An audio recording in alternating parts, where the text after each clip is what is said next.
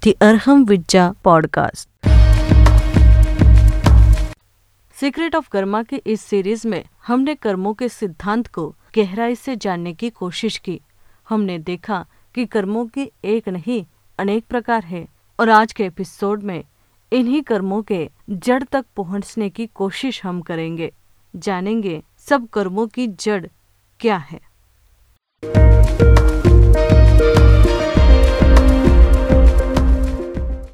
You're listening Secret of Karma, 14th episode.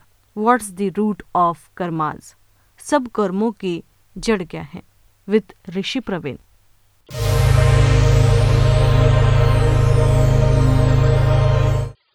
Karma काज चरित्र मोहनी है चरित्र शब्द है आपके पास चरित्र मोहनी है और चरित्र का अलग से मीनिंग बताने की मुझे ज़रूरत नहीं लेकिन थोड़ा सा चेंज कर रहा हूँ एक होते डिसिप्लिन और एक होता कैरेक्टर एक होता अनुशासन और एक होता है चरित्र. एक होता है प्रोटोकॉल और एक होता है सेल्फ कॉल जो सेल्फ कॉल है, उसको चरित्र कहते हैं. और प्रोटोकॉल जो है, उसको डिसिप्लिन है. अनुशासन, ये और किसी को खुश रखने के लिए होता है. और चरित्र अंदर से जन्मता है. जैसे पेड़ को पत्ते लगते हैं। पेड़ को फूल लगते हैं, फल लगते हैं। वो पेड़ में से जन्मते हैं। वो दिखते बाहर है, लेकिन उनकी जो बनने की प्रोसेस है, वो पेड़ में से जन्मती है। वैसे जो आपके अंदर से जन्मता है, उसको चरित्र कहते हैं। और यदि चरित्र का अर्थ आपके ध्यान में आ गया तो अगला चरित्र का ध्यान में रखिए। परमात्मा ने चरित्र की बहुत सिंपल डेफिनेशन दी इतनी सिंपल डेफिनेशन है, इतनी सिंपल इतनी सरल है चय रित कर्म चरित्रम जो कुछ अपने पास स्टोरेज है, बोझा है, मन पर, आत्मा पर, चेतना पर, जीवन पर, जो बोझ है, वो बोझ जिससे उतरता चला जाए, बोझ कम होता चला जाए। उसको चरित्र कहते हैं। ईच एंड एवरी एक्शन को इस कसौटी पर कसते चले जाए कि मैंने किया, उसके कारण से मेरे मन पर बोझ हुआ है क्या? मेरी चेतना पर बोझ आया है क्या? मेरा मन भारी हुआ है क्या? कि मैं हल्का हुआ जिससे आपको हल्कापन महसूस हो जाए, वो चरित्र है।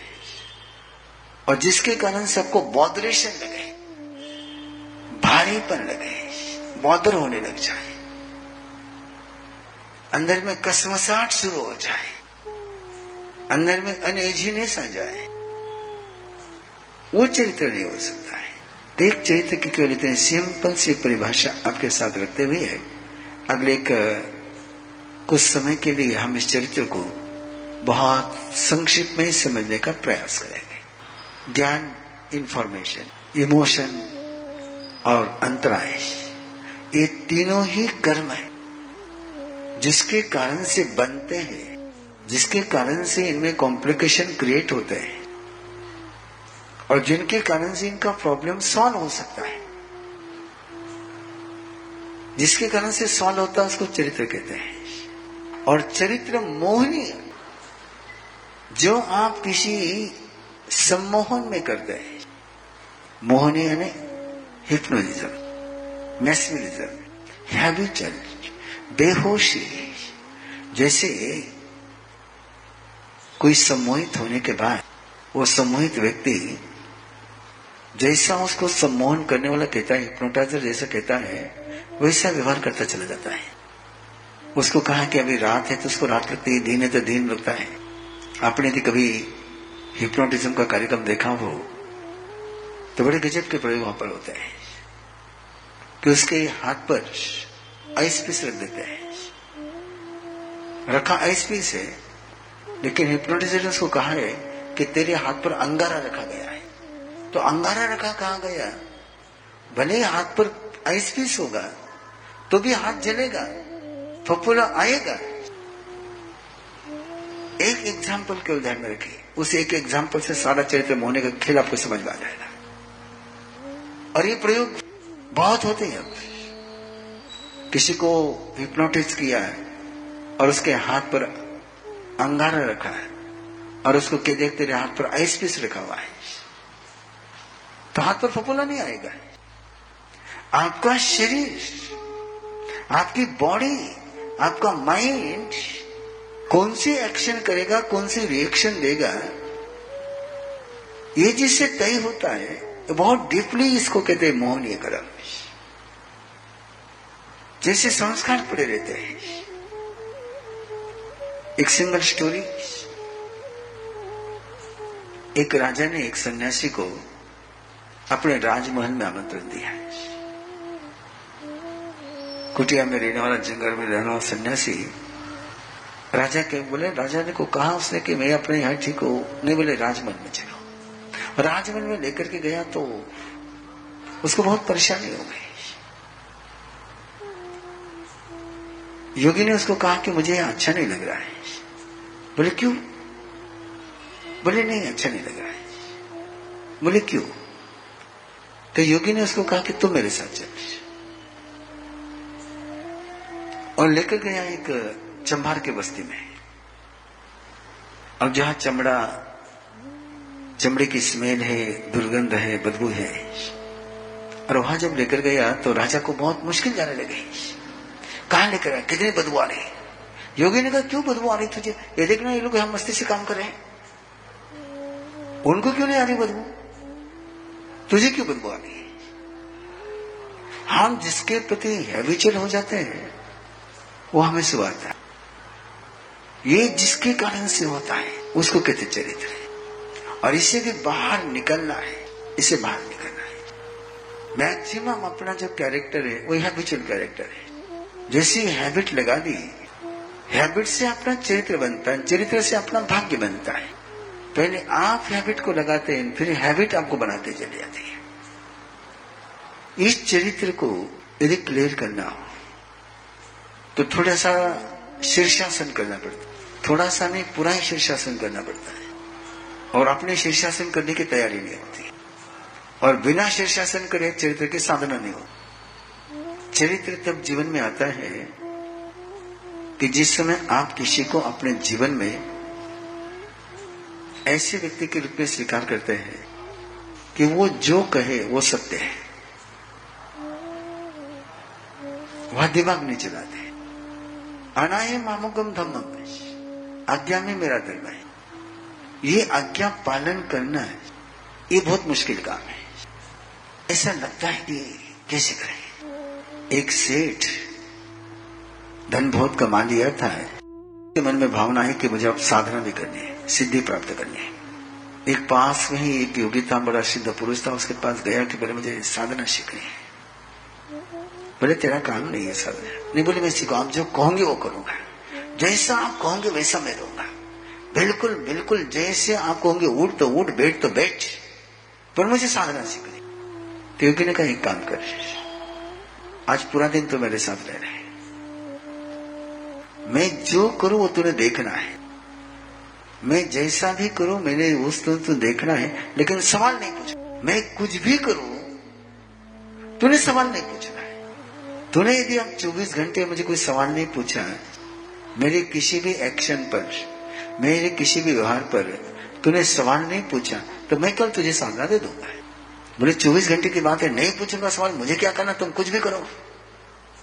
कैसे भी रहो, मैं नहीं पूछूँगा सवाल, बिल्कुल नहीं पूछूँगा बोले बोले, ठीक है। एक आधा पौन घंटा बीता और उसके बाद उस योगी ने कहा, चलो बावड़ी से पानी लाना है। अब बावड़ी में से पानी लाने के लिए जो बकेट उसने साथ में ली, उस बकेट को तला नहीं, बिना तले की बकेट थी। बिना तले की बकेट लेकर के पानी लाने के लिए चला है तो पहले उस सेठ का माथा ठनका है। बोले, इसमें से वो पानी कैसे लाएगा? लेकिन उसको पता अपन को सवाल नहीं पूछना। कुछ भी करे, करने सवाल नहीं पूछना है। गया बावड़ी पर, बकेट को, बिना तले के बकेट को रस्सी बांधी, बावड़ी में छोड़े। उसको डुबाया, ऊपर निकाला।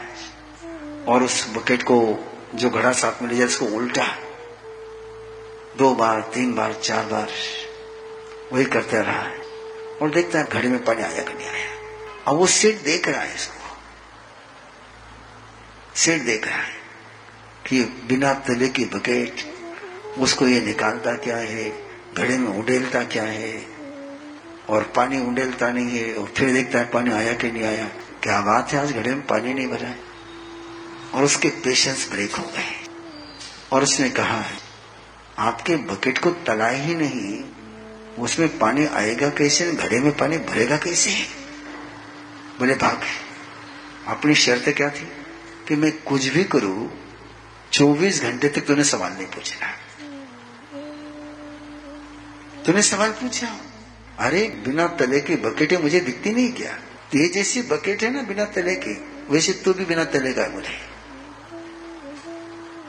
इसके पीछे सूत्र केवल इतना ही? कि चरित्र मोहनीय बहुत जटिल मामला है, लेकिन मैं आपको उसको सिंपल बता रहा हूँ।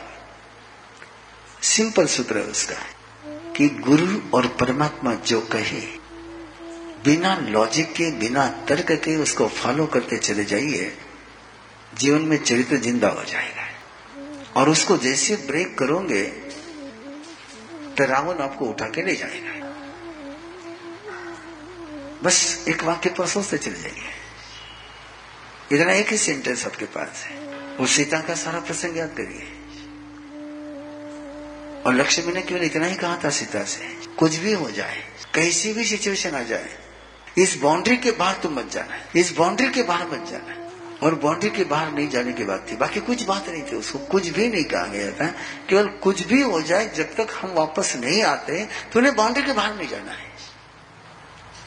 और सीता ने कमिटमेंट करके मैं बाउंड्री के बाहर नहीं जाऊँगी। और थोड़ी देर के बाद आपको पता है कि रावण भिक्षु के वेश में आता है, भिक्षु के रूप में आता है। और भिक्षा मांग और सीता उसको भिक्षा देने के लिए आगे बढ़ती है। लेकिन बाउंड्री के अंदर है कि लक्ष्मण ने कहा है कि बाउंड्री के बाहर नहीं जाना है।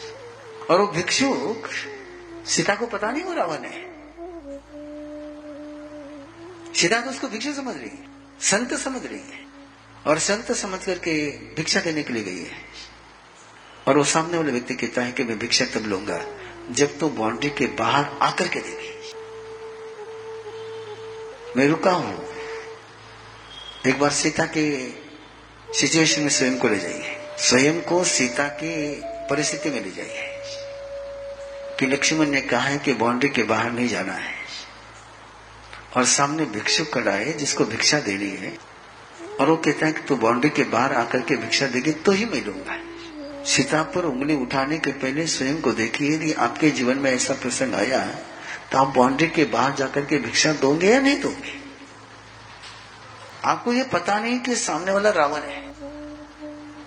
आपको इतना ही पता है कि सामने भिक्षु है। क्या क्या करके चलते दिमाग में? जो सीता के मन में चलेंगे अपने मन में वही चलते हैं। कि मुझे बाउंड्री से दूर जाने के लिए मना किया हुआ है। मैं तो एक कदम बाहर रखूँगी और वापस अंदर आ जाऊँगी। केवल भिक्षा देने के लिए जा रहा है। सामने कोई जंगली जानवर नहीं, कोई राक्षस नहीं, कोई नहीं है। अपने सोच से सीता बाउंड्री के बाहर कदम रखती है और बाउंड्री के बाहर कदम रखने के बाद रावण उसका किडनैप कर लेता है। आज हम कितना ही सोच ले कि सीता ने बाउंड्री के बाहर कदम क्यों रखा है? और यही जीवन में कसौटी आती है। हमेशा ही कसौटी आती है। निरंतर ही कसौटी आती है। हमें लगता है कि सामने भिक्षु है, लेकिन रावण रहता है। और रावण कभी दिखता नहीं है। मैं चार पंक्तियाँ कहते रहता हूँ। लक्ष्मण रेशा के अंदर में सीता है। रावण को भिक्षुक बन के आना पड़ेगा। लक्ष्मण रेशा के अंदर सीता है। रावण को भिक्षुक आकर के आना पड़ेगा। लक्ष्मण रेशा के बाहर सीता भिक्षुक रावण बन जाएगा। इस संयम की मर्यादा में आप हो तो हर आपत्ति तुम्हारे पास गिड़गिड़ाते हुए आए।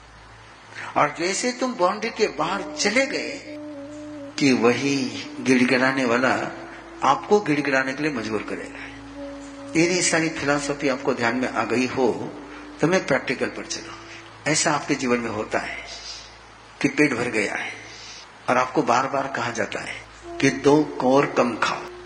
कितने कोर कम खाने लेकिन मज़ेदार बात आप ध्यान में रखिए। आप उपवास कर लेते हो। आप फास्टिंग कर लेते हो। फास्टिंग करना इजी है लेकिन थाली पर बैठने के बाद और फेवरेट डिश सामने आने के बाद दो कोर कम खाना है। ये चरित्र है। बिल्कुल आपके मन भावन डिश है। उस समय दो कोर कम खाने का नेम अपने को याद रहता है क्या? और उस समय यदि दो कोर अपने कम खा लिए तो आपके चरित्र की तरफ़ कदम बढ़ गए। मैंने आपको बिल्कुल प्रैक्टिकल और छोटा सा सूत्र देना है। दो कोर कम खाने दो शब्द कम बोल दिए। जो नियम आपने स्वीकार कर लिया वो यदि आपने कर लिया तो चरित्र शुरू हो गया। फिर वो सारी अंतर की, बाकी कर्मों की सारी परिभाषा भूल जाएगी सारी डेफिनेशन आप भूल जाएगी भी प्रैक्टिकल ही डेफिनेशन आपके पास है। जो आपने तय किया है, जो आपने निश्चय किया है, जो आपने निर्णय किया है, उसको यदि आप हर हाल में फॉलो करते हैं, हर हाल में अनकंडीशनल चाहे जो हो जाए मैं ऐसा ही करूँगा अनकंडीशनल यदि आप फॉलो करते हैं तो चरित्र मोहनीय कर्म का क्षय क्षम होना शुरू हो जाता है। और वो करते समय अंदर में खुशी हो। रोते रोते मत करना है।